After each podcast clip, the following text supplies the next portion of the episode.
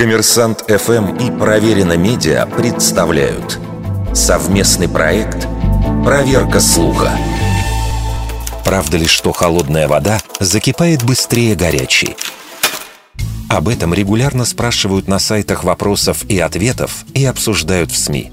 Волнует пользователей и вопрос, может ли добавление соли ускорить закипание воды.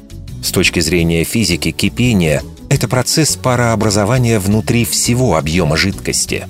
А температура кипения зависит от атмосферного давления. Чем оно выше, тем выше температура кипения. Поэтому в горах чайник закипает быстрее, чем на уровне моря. Однако на любой высоте процесс кипения происходит по одним и тем же законам.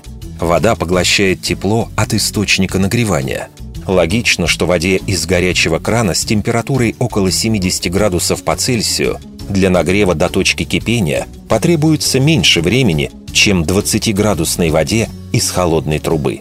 Но помимо давления, на температуру кипения влияет количество примесей в воде. В горячую водопроводную воду добавляют различные соединения, чтобы защитить трубы от коррозии.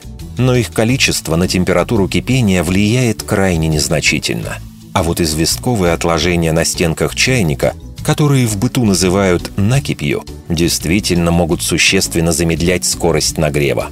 Замедлит его и добавление в воду поваренной соли, но незначительно. Две столовых ложки на литр воды увеличивают температуру кипения всего на 1 градус. Таким образом, горячая вода закипает все-таки быстрее, чем холодная, а пресная – быстрее, чем соленая. Однако в быту Разница между температурами кипения и скоростью закипания соленой и несоленой воды крайне незначительна.